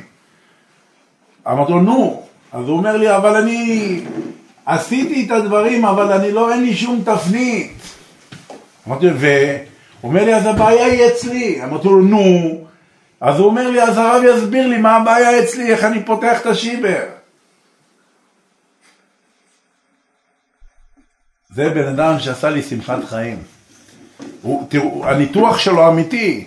זה בן אדם חכם. הוא הבין מה שהרב אומר, אם אני לא מאמין לרב, אני לא בא אליו. למה אני אעמיס את המוח שלי בדברים שאני לא מאמין בהם? אני מאמין, בא, שומע. פתחתי את המקורות, וואלה הרב צודק, לא טעה בשום מקום. ויישם את הדברים ולא זז לו כלום, אז איפה הבעיה? אז הוא אומר הרב, בוודאי לא אצלך, בוודאי לא בספרים, כי הכל כתוב. הבעיה היא אצלי. אבל אני לא מבין מה אני צריך לעשות כדי לראות נקודת אור. או, אמרתי לו, עכשיו אין נו. עכשיו יש כן, עכשיו אתה מדבר נכון. כי עמך מקור חיים באורך נראה אור. אתה רוצה נקודת אור, אתה רוצה פריצת דרך. אתה רוצה פריצת דרך. החיים תקועים, אתה רוצה שיתפתח, יתפתח משהו. הוא אומר לי, כן. אמרתי לו, נו, כי עמך מקור חיים. אם מקור חיים בידיים שלך, הוא אומר לי, כן, יש בבני ברק רחוב מקור חיים. ראיתי גם בנבז, נווה זאב יש מקור חיים. לא, לא, לא, זה רק שם של רחוב. מקור חיים זה התורה הקדושה, מקור חיים זה התורה הקדושה. אתה יהודי. משום מה חושבים שהתורה היא רק לרבנים ורק לדויסים ורק... ו... לא! התורה נמצאת בקרן זווית וכל הרוצה לבוא ליטול ליטול. אוי ואבוי לו ליהודי שיעלה לעולם הבא ותלמודו לא בידו. אוי לה לאותה בושה, אוי לה לאותה חרפה. אתמול ישבנו על פסוק אחד שהרב בדרך כדי לבוא לתת שיעור. הרב התחיל, מי ליווה אותי? אני לא זוכר כבר אפילו מי ליווה אותי. ארבע ליוו אותי, או שתיים, או שלוש. כמה? אתה ונעמן ומי עוד? אני, נעמן ו... ליוו אותי, פתאום אמר, התחלתי לרקוד, אמרו לי, מה יש לרב? אמרתי להם, יש לי איזה קושייה שתמיד הייתה לי, ועכשיו השם יתברך נתן לי את הפתרון. אמרתי להם, עם זה אני אתחיל את השיעור. הקושייה, אתם רוצים לשמוע? כן, בטח. הקושייה היא שגיונות לחבקוק הנביא. אנחנו בתפילת ראש השנה ויום כיפור, בתפילת החזרה אנחנו עושים איזה רשות, איזה פיוט, אבל עושה אותו הסומך, לא החזן, כדי שלא יהיה הפסק. אז הפיוט שאנחנו עושים, אדוני שימך אשר ירא, שמעתי יראתי, אדוני. ואז השם יתברך אומר לו, בקרב שנים חייהו. מי אמר למי? הנביא הקדוש ברוך הוא מתגלה לאלישע הנביא, לחבקוק הנביא, סליחה. כדי שיהיה נביא, בגיל 15, 16. חבקוק הנביא נבהל, שמע את השם של הקול של השם מטבח נבהל. אמר לו הקדוש ברוך הוא, שמאלה, מה קרה? לא, לא, נבהל, נבהל, אני חושב שהולך למות. אמר לו, לא, לא, בקרב של שמאלה, בקרב של נמחייהו. לא באתי לקחת אותך, רק באתי לתת לך כתב מינוי, שאתה הולך להיות נביא על הגויים. אומר לו, ולמה חשבת חד ושלום מה היו לי שאני רוצה להרוג אותך? אומר לו, חבקוק כשהוא היה קטן, הוא נפטר, היה לו כאב ראש, הוא נפטר. ולמה קוראים לו חבקוק? כי הנביא אלישע נתן לו חיבוק, ואמא שלו נתנה לו חיבוק והחיו אותו, עשו לו תחיית המתים. אז הוא אומר, כשהייתי קטן ומטתי, לא יראני אדם בחיי, אז אני שמעתי את הקול של הקדוש ברוך הוא. עכשיו שאני שומע את הקול שלך עוד פעם, חשבתי שעוד פעם באת לקחת אותי. הזוהר הקדוש אומר על התופעה הזאת משהו. הזוהר הקדוש אומר, מאן דנשיך מכלבה מתיירא מקלה. מי שננשך מכלב, מפחד מהקול שלו. פעם סיפרתי לכם שאבא שלי עליו השלום היה בחור טוניסאי גדול, שרירים, אחיין של צבי, היה... למה אתה קטן? קטן מיתר הנפילים. השם ישמור אותך. סבא שלי היה ענק. עכשיו כל ילד קטן אוהב לתת לאבא כזה את היד, אתה משוויץ ברחוב, אבא שלך סופרמן, יבוא מישהו לפרק אותו. יום אחד בא לנו חוץ מכבודכם כלב פינצ'ר קטן, וואו וואו וואו וואו, התחיל לעשות רעש, אני רואה את אבא שלי, ככה קפץ. התאכזבתי. מה זה, כל המכונת שרירים הזאת קופצת מכלב פינצ'ר? אמרתי לאבא שלי, אבא, למה נבהלת? אמרתי לו, כלב נובח, לא נושך. הוא אומר לי, אבני, הבעיה היא שפעם הוא נשך אותי, אחר כך הוא נבח. עכשיו אבא שלי לא היה לכם מה יכול לסכרת, אז הוא פחד מהנשיכה שלו, זה מסוכן מאוד, זה יכול לעשות זיהום.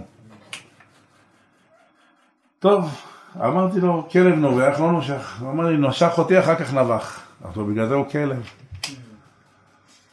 עברו השנים, למדתי זוהר.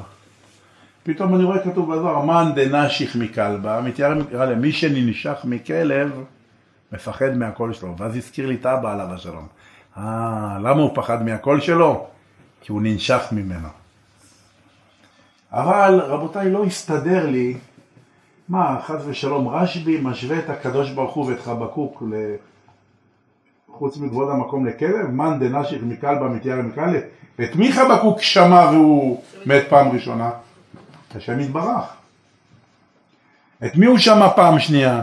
את השם יתברך, אז מה חס ושלום, מה אתה משווה את הקדוש ברוך הוא חלילה לכלב? זה קצת, אה, כשאתה משתמש בדוגמאות, צריך להיות עדין. זה כבודו של הקדוש ברוך הוא. וחס ושלום לחשוד את רשב"י שהוא לא יודע להשתמש ב...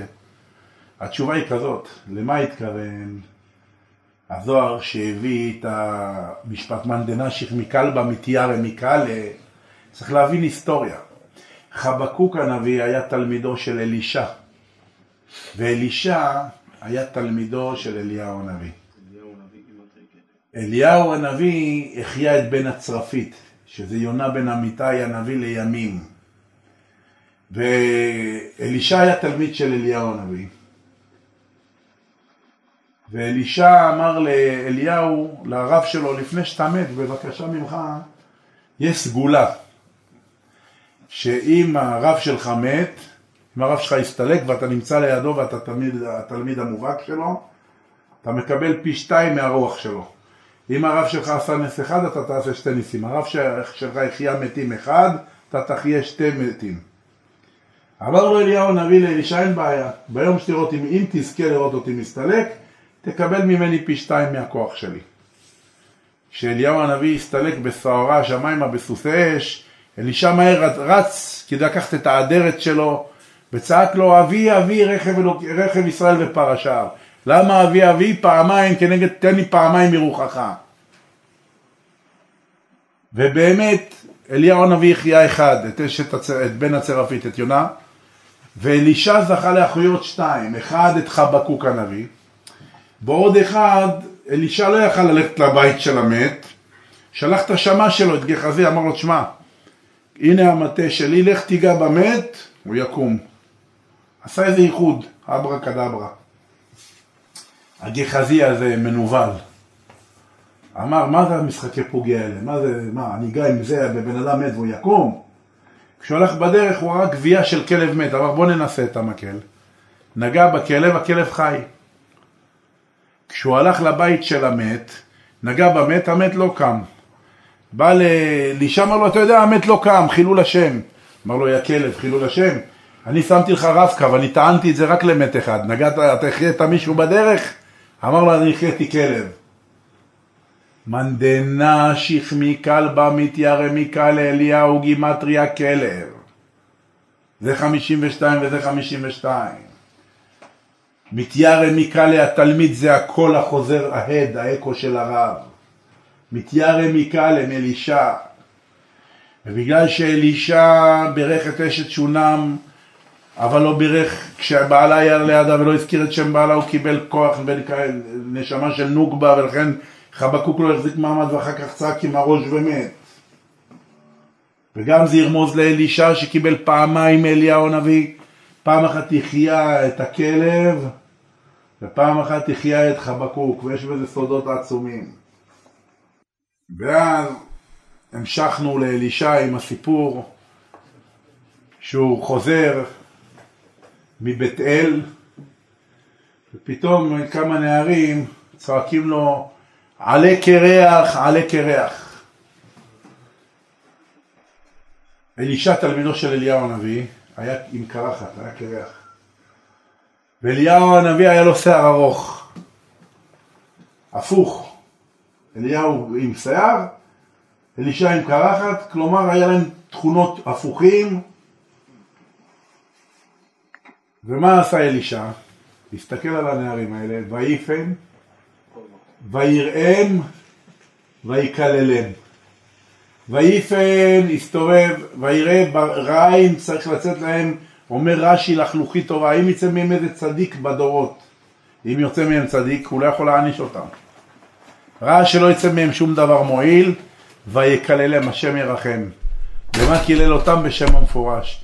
יצאו שתי דובים מהיער, פירקו שניים וארבעים ילדים. השם ישמור. זה הסיפור. בפשט הסיפור, למה אמרו לו עלה קרח, עלה קרח, חוץ מזה שהוא היה קרח? אחד, הם אמרו לו, ידוע שהמים באזור שם לא היו מתוקים. אז היה איזה מקום רחוק שיש בו מים מתוקים, הנערים היו הולכים, זה היה הפרנסה שלהם, ממלאים קדים עם מים מתוקים, מוכרים אותם בבית אל בהמון כסף. מה עשה אלישע? לקח, עשה איזה אברקדברה, הפך את המים מתוקים. אמרו לו, אתה עשית לנו קרחת בפרנסה שלנו. בגלל שלא היה פה מים מתוקים, היינו, זה היה הפרנסה שלנו ליוות מים מתוקים, הרסת לנו ביזנס. אז פגעו בו, אמרו לו, עלה קרח, עלה קרח. דבר שני, למה פעמיים עלה קרח? תגיד פעם אחת. רצו להשפיל אותו, אמרו לו, אנחנו כופרים, לא מאמינים ברבנים. אנחנו לא מאמין בך ולא מאמינים ברב שלך באליהו הנביא, עלה קרח, עלה קרח. שואלים רבותינו במדרש, איך יכול להיות שהם הגיעו לחוצפה כזאת? אתם יודעים מי זה אלישע הנביא? אתם יודעים מי זה אליהו הנביא? איך אפשר לבוא לזלזל בקדושה כזאת? אומרים רבותינו, מאיפה נולדו שניים וארבעים הילדים האלה? ההורים שלהם בר מינן הזדבגו בערב יום הכיפורים והביאו אותם לעולם, התעברו בהם בערב יום הכיפורים. חמישה דברים אסור לעשות ביום הכיפורים, ואחד מהם זה תשמיש המיטה, יחסי אישות. אסור, חרם, זה כרת. ואלה השניים וארבעים ילדים באו השם ישמור מטומאה כזאת של כרת ביום הכיפורים. ולכן משורש נחש יוצא צפה. כמה אדם צריך להיזהר, להיזהר, להיזהר בחוקים שלנו, בתורה שלנו. כמו שמספרת הגמרא, באו לרבי, אמרו לו, איזה מעוברת רוצה לאכול ביום הכיפורים. אישה מעוברת בכיפור צריכה לצום. צומות קלים היא לא צמה. אבל יום הכיפורים ותשעה באב היא צריכה לצום, אם היא בריאה ושלמה היא צריכה לצום. והיא אמרה לו, לא, הילד מרביץ, הילד רעב, אני לא יכולה, אני חייבת לאכול משהו. באו לרבי, אמרו, לה, אמרו לו, פלונית, מה נעשה איתה? תלחשו לה באוזן, היום כיפור, צריך לצום.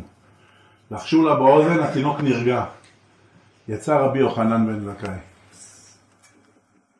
הלכו, הייתה עוד איזו אישה זועקת וצועקת שהיא חייבת לפתוח את הצום, היא חייבת לאכול בכיפור, היא מעוברת והיא חייבת לאכול, היא לא מצליחה להחזיר מעמד, להחזיק מעמד. הלכו לרב, הרב אמר, תלחשו לה באוזן, כיפור היום, צריך לצום. לחשו לה, לא, לא עשה שום דבר, הלכה אכלה. דרש עליה את הפסוק, זורו רשעים מרחם, יצא ממנה רשע. גם היום, הדור של היום, מחפשים קולות. שמאללה, אישה לא יכולה לצום כבוד הרב, אני שואל אותו, יש לה אנמיה? לא. יש לה מטומות, בעיה בדם, כדוריות אדומות, לבנות, ירודות, משהו. לא, הרופא, חס ושלום הרב, מה אתה מאחל לנו? הרופא אומר הכל בסדר, הריון תקין. אדרבה, הריון תקין, תצום עם זרובה, למה לא לצום? הכל תקין, לא רוצה לצום. אבל בשביל הדיאטות שלהם הן צמות, לוקחות סקסנדה, לוקחות אוזמפיק, אחר כך מקיאות את הנשמה שלהם, תופעות לוואי, דיכאונות, נשירת שיער, בלגן בקיבה, בלגן בכבד, בכליות. לדברים האלה הן מוכנות לצום. לקדוש ברוך הוא לא. הקדוש ברוך הוא רחמן עלי בבית, הקדוש ברוך הוא יודע כל אחד מה יש בלב שלו. האמא שמרה על הקדושה שלה, יצאה ילד צדיק. האמא לא התאפקה, יצאה זורו רשעים מרחם, רחמנא ליצלן, והוא רחום מכפר עוון.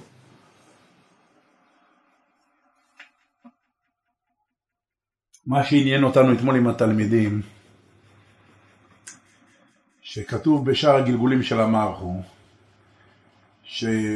שאותו אלישע הנביא, אותו קרח, חזר בגלגול של רבי יוסי מדיומסקית. ורבי יוסי מדיומסקית, היו לו שתי ילדים, בן ובת. הוא היה עשיר גדול, והיה תמיד הולך לבנקים לאסוף את הכספים שלו. בצהריים היו לו פועלים, הוא היה בא לפועלים, נותן להם לאכול. יום אחד הוא התעכב, פועלים היו רעבים, אמרו לבן שלו, שמע, אבא שלך לא בא בזמן. זה זמן של ארוחת צהריים, רעבים אנחנו. אמר להם הבן, מה הבעיה? יש עץ תאנים, עשה את שם המפורש אברה קדברה, כל תאנה גדלה על העץ והתחילה לשפוך דבש בלי סוף. אכלו מהדבש, עשו גרפס, סברו. פתאום האבא הופיע, יוצא, אבל הבאתי לכם אוכל, קצת באיחור של שעתיים, אבל הבאתי לכם אוכל. אמרו תודה, בלי טובות. שבענו, תבורך, איזה ילד יש לך, בזכות הילד שלך שבענו. אומר, למה הילד שלי יודע לבשל? לא, עשה לנו אברה קדברה, גדלה התאנה, הוציאה עסיס. אמר השם, הבן שלי השתמש בשם המפורש, הבן שלי אימץ את השכינה, נתן בבן שלו את עיניו, והרג את הבן שלו בשם המפורש. הרג את הבן שלו. הייתה לו בת אחת, נשארה לו בת אחת. הוא ראה שבשכונה והשכנים, בגלל שהיא הייתה ילדה יפה, היו הגברים הנשואים מסתכלים עליה. אמר לה, בתי היופי שלך מכשיל את הבחורים הנשואים, זה לא טוב. הסתכל עליה, אמר את שם המפורש, הרג את הבת שלו. היה לו בן, הרג אותו בשם המפורש, היה לו בת, הרג אותה בשם המפורש. אומרים רבותיי, מה זה הטרגדיה הזאת? אומרים זה רבי יוסי מדיומסקית הוא גלגול של אלישע שהרג את שני הנערים אז הוא היה צריך לחזור בגלגול שיהיו לו שני ילדים יחידים והוא יהרוג אותם מידה כנגד מידה כמו שהוא צייר את ההורים של הנערים שהוא הרג אותם למה ככה? שקראו לו קרחת? כן. למה ככה? למה הוא עשה את זה לכבודו? הוא עשה את זה לכבוד אליהו. הוא אמר מלט פגעו בי, שתקתי. הצדיק צריך להיות אלמנטן. הוא אומר, אבל פגעו, אדם אסור לו לשמוע פגיעה של רבו. אמרו לו עלה קרח, הוא שתק, אבל כשאמרו לו פעם שנייה עלה קרח, הוא הבין שהם אה, פוגעים גם באליהו הנביא. אמרו לו, לא, אין פיידה בך שאתה קרח, ואין פיידה ברב שלך שיש לו שיער ארוך. אמר, דיברו עליי לא אכפת לי, דיברו על הרב שלי זה גבול. אז הוא בא והקפיד עליהם, וגם לפני שהוא הקפיד הוא בדק שלא יצא מהם איזה, צריך לצאת להם תולדות טובות, זאת אומרת שהוא עשה הכל על פי הספר. כמו שמשה עשה, ויפן כה וכה, וירכם איש, ויהרגהו, ויתמנהו בחול. אז למה על זה הוא נענש?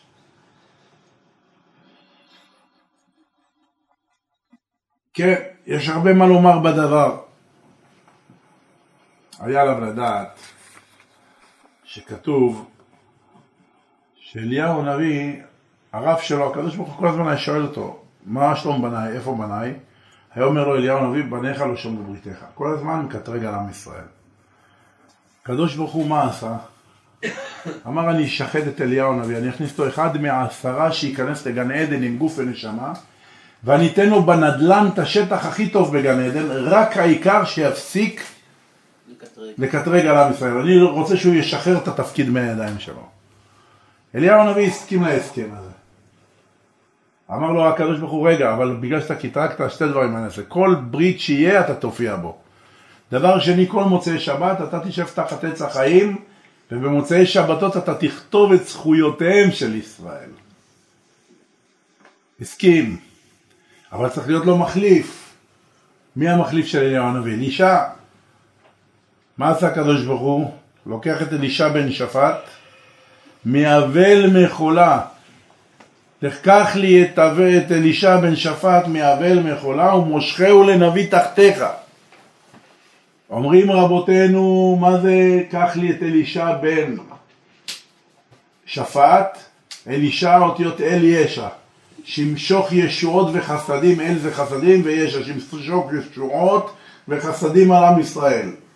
בן שפט, יש כאלה, אומרים לך, אהבת ישראל, אהבת ישראל, בשם אהבת ישראל מותר לחלל שבת, מותר ככה, מותר... לא, לא, לא. לא יעשה כף זכות על ישראל על חשבון שחללו את השבת, לא. בן שפט, לפי השולחן ערוך, יורה יורה ידין ידין. מאבל מחולה, שיוציא את עם ישראל מאבל למחול, שנאמר פיתח את השקים ותעזרני שמחה. לנביא תחתיך, תחת זה שאתה היית מקפיד עליהם, אני רוצה שהוא לא יקפיד עליהם. אז לכאורה אלישע היה צריך לנהוג קצת יותר באיפוק, בגלל שהוא לא נהג באיפוק הוא היה צריך להגיע למצב שהוא יחזור בגלגול וישקול את שני הילדים שלו כנגד ההורים ששקלו את הילדים שלהם. פה לומדים כמה אדם צריך להיזהר גם בתוכחות. ואף גם זאת בהיותם בארץ אויביהם לא מאסתים ולא גאלתים לכלותם להפר בריתי איתם כי אני אדוני אלוהים. אנחנו צריכים תמיד לזכור את הפסוק הזה מויקרא. הפסוק הזה מבטיח לנו שזה לא משנה באיזה מצב ירוד אנחנו נמצאים, הקדוש ברוך הוא תמיד זוכר אותנו ולא מואס בנו ולא נגעל מאיתנו ויש לנו אבא טוב בשמיים. פשוט אנחנו צריכים לצאת מהלופ של המנהיגים השקרנים שיש לנו, שעובדים עלינו בעיניים. אין ימין ואין שמאל, הכל בלוף, זה משחק פוליטי. התוצאות של הבחירות נקבעות מראש כבר שנים רבות. יש יד וצללים, ממשלת צללים שמנהלת את המדינה הזאת. צריך להאמין רק בקדוש ברוך הוא. ולדעת שהקדוש ברוך הוא, הוא נותן להם לעשות את המשחק הזה. אבל גם להם יש את הזמן שהמשחק ייגמר. לא כל יום פורים. לא מאסתים בימי כסדים שהעמדתי להם דניאל, חנניה, מישאל ועזריה, ולא גאלתים בימי יוונים שהעמדתי להם שמעון הצדיק ומתתיהו כהן גדול חשמונאי ובניו, לכלותם. בימי המן שהעמדתי להם מרדכי ואסתר להפר בריתי בימי הפרסים שהעמדתי להם בית רבי וחכמי הדורות, כמו שאומרת הגמרא במגילה י"א עמוד א'. ביוד הדברים שכל דור יש לו ייעוד מיוחד שעליו לתקן ומאידך יש בכל דור הקליפות והדינים השייכים לאותו דור. בימי כסדים הייתה זו קליפת כסדים ואחר כך קליפת יוונים שביקשו כתבו לכם על קרן השור אין לכם חלק באלוהי ישראל. כל דור ודור יש איזה קליפה של טומאה, איזה קיר בטון שאנחנו צריכים לפרק אותו. וזה חלק מהגאולה. הקדוש ברוך הוא מביא לנו את הגאולה חלקים חלקים בכל דור ודור. תנו לי להגיד לכם באחריות מלאה, אנחנו הדור האחרון. אנחנו הקיר האחרון, אנחנו הקליפה האחרונה שצריכה להיות מפורקת בעולם כדי שיבליח עלינו אורו של השם יתברך בעזרת השם. לכן הצרות שבדור הזה הן יותר קשות. וכל מה שהיה זה היה פרומו אחד חלקי מה שהולך לקרות באמת.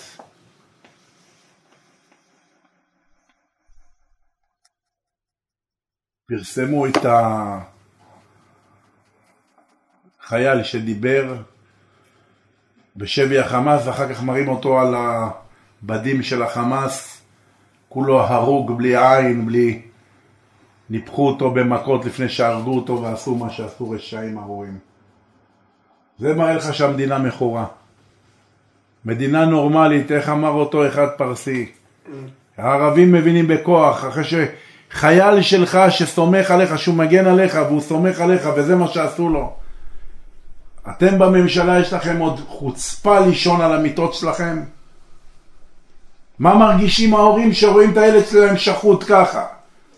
מדינה נורמלית הייתה הולכת, מפילה להם ממטוסים, הורגים להם 50 אלף אזרחים, ולהגיד להם זה רק ההתחלה, כל חייל שיעשו לו ככה, זה עוד 50 אלף ימותו. אבל המדינה לא מעוניינת, יש לה תוכנית אחרת.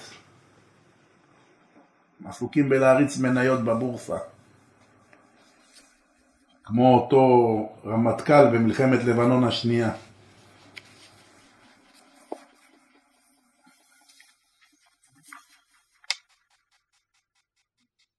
וכך בכל דור קמה קליפה מאיימת לכלות רחמנא ליצלן את כלל ישראל. וחכמי הדורות שבכל דור ודור הם היודעים מהו ייעודו של הדור ההוא מצליחים לתקן בו. המזל שלנו, עם ישראל דומים לאונייה, שנמצאת בעולם מלא שערות וסרטונים, כרישים, איך כתוב במגילת יונה שמה, והאונייה חישבה להישבר. אזי עבר על נפשנו המים הזדונים שלא נתננו טרף לשיניהם. ובכל דור ודור הקדוש ברוך הוא שם לנו באונייה שלנו מנהיגי ישראל, זה לא ממשלות ישראל, אלה רשעים ארורים. שמים לנו את מרונן ורבונן, את הרבנים, את האנשים בעלי רוח הקודש שנתמעטו לצערי בדור שלנו. גם הרבה מנהיגים דתיים השחיתו את עצמם לכסף ולשלמונים. אבל עדיין יש מנהיגים הגונים שנמצאים בתוך התא של הקברניט ומנהיגים את הספינה על הגלים הגבוהים והאונייה חישבה להישבר בכוח האמונה ובכוח הדבקות בשם יתברך. ומהי הדרך להילחם עם הקליפה של אותו הדור? ומכאן זכות הקיום של כלל ישראל בכל הדורות לאורך הגלות, מכוח שחכמי הדורות משברים את הקליפות שבכל דור ודור, העומדים עלינו לכלותנו, רחמנא ליצלן.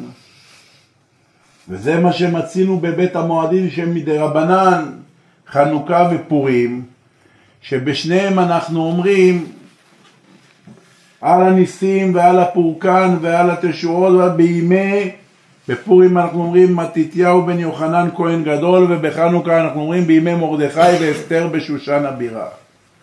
כמה חשוב להגיד את העל הניסים הזה, איפה אומרים את זה? או תודה. אומרים את זה בברכת המזון.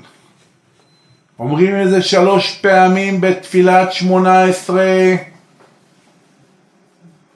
וההודעה הזאת שאנחנו אומרים שמונת ימי חנוכה גורמת לשרוול של ניסים, של ניסים שתמשיך עלינו מהימים ההם עד הזמן הזה ישתבח שמו.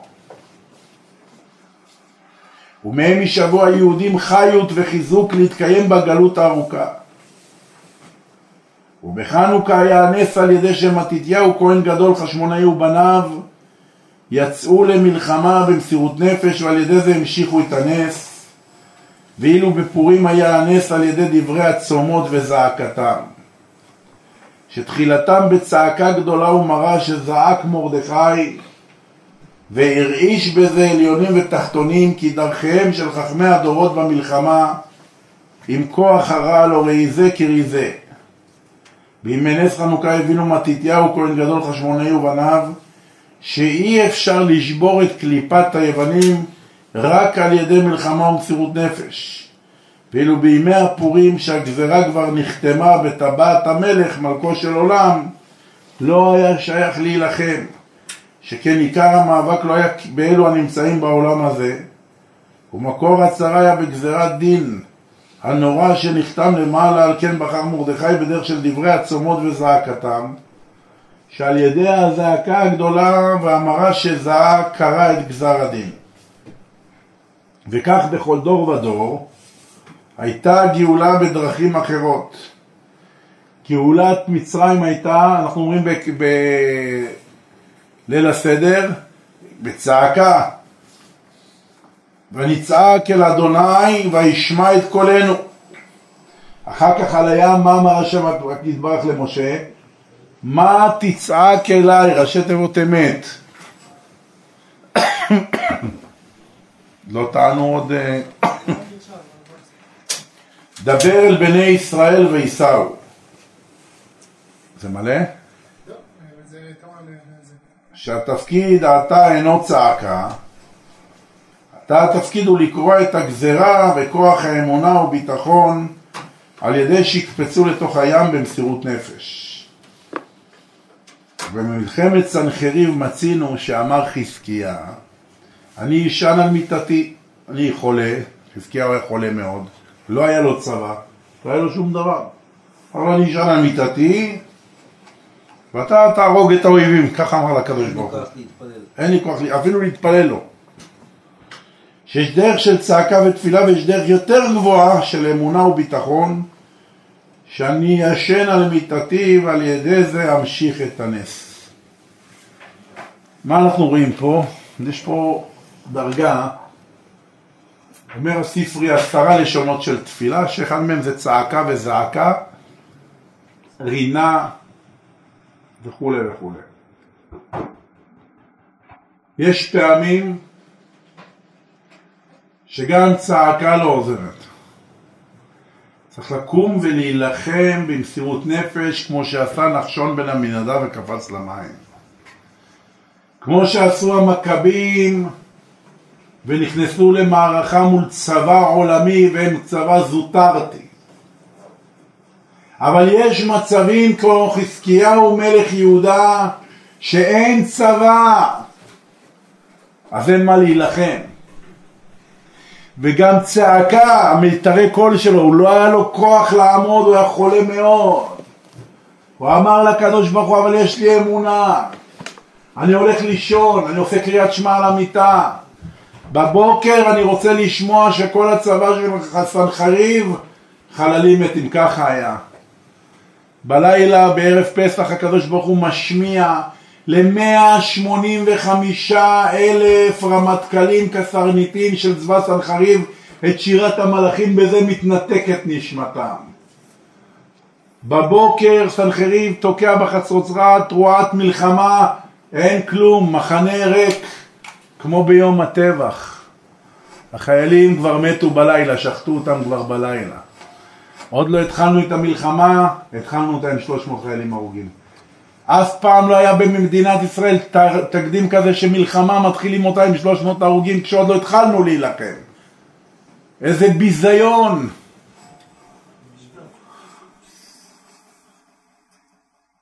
סלחריב נכנס לאוהלים, רואה את כולם בגרים מתים בורח, ועם ישראל יש להם ישועה גדולה. למה אני אומר לכם את זה? בגלות האחרונה יש את הכל. ביום של הטבח צעקנו מרה. צעקנו אהה, צעקות, בכיות של הורים, ילדים, נשחטים, נרצחים, נאנסים. נגמרו הדמעות. תפילות, אנחנו מתפללים, מתפללים. מתפללים. אתה יכול להתפלל נגד האויב, אתה יכול להילחם נגד האויב. עם ישראל ידע הרבה צרות, עברנו שואה, ידענו, עברנו אינקוויזיציה, מאורעות תח ותת של חמילינסקי הרשע, פרעות אומל וקישינב. כשהאויב שלך זה המדינה שלך, כשהאויב שלך זה ההנהגה שלך, כמו שאמרה אסתר המלכה, נמכרתי אני ועמי. מישהו מבפנים מחר. לא נשאר לנו להיות אלא באפיסת כוחות ולהגיד לקדוש ברוך הוא אני יושן על מיטתי וכשאני אקום בבוקר אתה תטרוף את הקלפים ותעשה את המהלכים הכי טובים לעם ישראל תגידו אמן. אמן. אין לנו על מי להישען אלא על אבינו שבשמיים. מה שעומדים נמצאים בכנסת ישראל זה קרטון, ממשלה של קרטון ובובות. ממשלות של בושה וחרפה. אוהבי בצע ושוחד ושלמונים. אוכלי השפן והחזיר, כמו שאומר הנביא.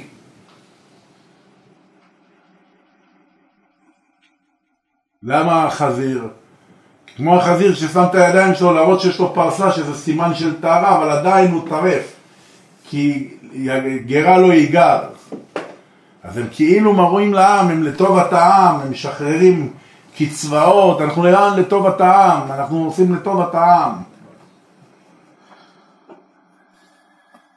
רק השם יתברך יראה לנו את האור הנכון. רק השם יתברך יראה לנו את הדרך הנכונה בעזרת השם. אנחנו בנר השלישי, זה עובר מהר. התפללו, אה? עכשיו אנחנו בנר השלישי, הערב זה הנר השלישי. מה נשאר לכל הנרות? לא נשאר עוד הרבה. לכן, וזה עובר מהר השבוע הזה. לכן לקום לתפילות הנץ במניין, לעשות את ההלל בהודעה במניין, לעשות את העל הניסים במניין, להדליק את הנרות, לשמוח עם ההורים והמשפחות, ללמוד ליד הנרות. זה הזמן רבותיי, העולם נמצא או על כתובת פנדורה. כבר, כבר הפתיל הוא צת. הוא רק לאט לאט מתחיל להתקדם עד שהוא יגיע לאבקת שרפה כשהוא יגיע לאבקת שרפה יהיה פיצוץ גדול בכל העולם. אנחנו לא רחוקים מיום הזה. אוי לנו מיום פקודה, אוי לנו מיום תוכחה. הפרשות הבאות, עתיד יוסף הצדיק להוכיח את השבטים, כמו שרבי נחום בן ברדלה הכהן אומר, אוי לנו מיום תוכחה ואוי לנו מיום, כן. שהקטן בשבטים הוכיח אותם ולא עמדו בפני תוכחתו ופרחה נשמתם. מה יקרה כשיתגלה מלכותו בעולם? מה נענה לאחותינו ביום שידובר בה? מה נגיד לקדוש ברוך הוא? עם מה באנו? עם איזה צידה לדרך באנו? כמה משניות אנחנו יודעים? כמה גמרות אנחנו יודעים? כמה אני יודע להיות יהודי, יהודי זה לא רק להיות יהודי בתעודת זהות, יהודי זה להתנהג כמו יהודי, זה לחיות כמו יהודי, זה לנשום כמו יהודי, זה להניח תפילין כמו יהודי, לשמור שבת כמו יהודי, לשמור טהרה כמו יהודי, לאכול כשר כמו יהודי, להתנהג כמו יהודי, ללמוד תורה כמו יהודי, להתנהג כמו בן של מלך, ובן של מלך לא מתחנף לשום אומה. ולשום לשון בעבור כסף ובעבור הגנה. אנחנו מבקשים את ההגנה של האמריקאים, בושה וחרפה, מה הם יכולים לעזור לנו? עד עכשיו הם רק קשרו לנו את הידיים ואת הרגליים, אל תעשו כך ואל תעשו כך. המדיניות שלהם במלחמה גורמת לנו שכל יום יש לנו 2, 3, 4, 5 הרוגים, רחמנא ליצלן. שעצבנו את ארצות הברית באפגניסטן, בהפגזה אחת הרגו 90 אלף, זה מותר. בקמבודיה, בלאוס, בווייטנאם, אנחנו יודעים. כי אלה אדום, שדה כתול היה, שדה הרג, שדה אדום, דם. הלוואי והקדוש ברוך הוא בעזרת השם יתפוס את המושכות, יתפוס את ההנהגה, יוליכנו קוממיות, רש"י אומר, בקומה זה כופה, והולך אתכם קוממיות.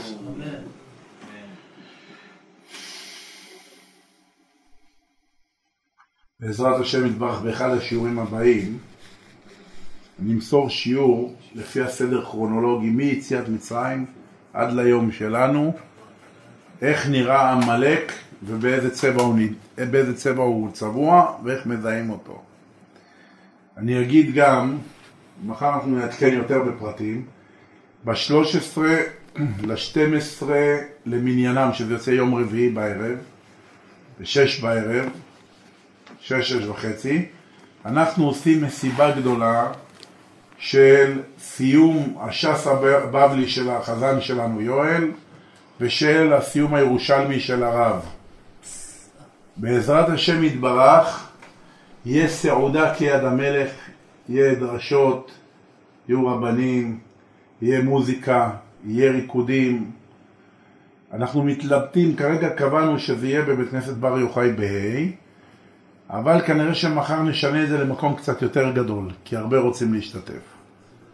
וזה יהיה שמחה אמיתית לקדוש ברוך הוא במקום שמחת תורה שהפך ממחול לאבל. תהיה שם שמחה גדולה, יש שם ריקודים, יש שם דברי תורה, סודות, דברים טובים. כולם מוזמנים בשם השם, כולנו גיבורים, כולנו נבונים, כולנו חכמים, כל אחד שרוצה לבוא להשתתף ולחלוק כבוד לתורה וכבוד לשם יתברך, מוזמן בעזרת השם לבוא. רק מה מחר ליצור קשר כדי לדעת את הפרטים האחרונים, איפה זה נמצא. אנחנו עוד לא סגורים על המקום, מחר אנחנו נהיה סגורים על המקום. יהיה את התקליטן היקר שלנו, תקליטן הבית שלנו, מאור, ירקיד את כולם, ישמח את כולם, יהיה ארוחה כיד המלך, אה, יין כדת אין אונס, תהיה שמחה גדולה, באמת תהיה שמחה גדולה, וזה שמחה בלי אינטרס.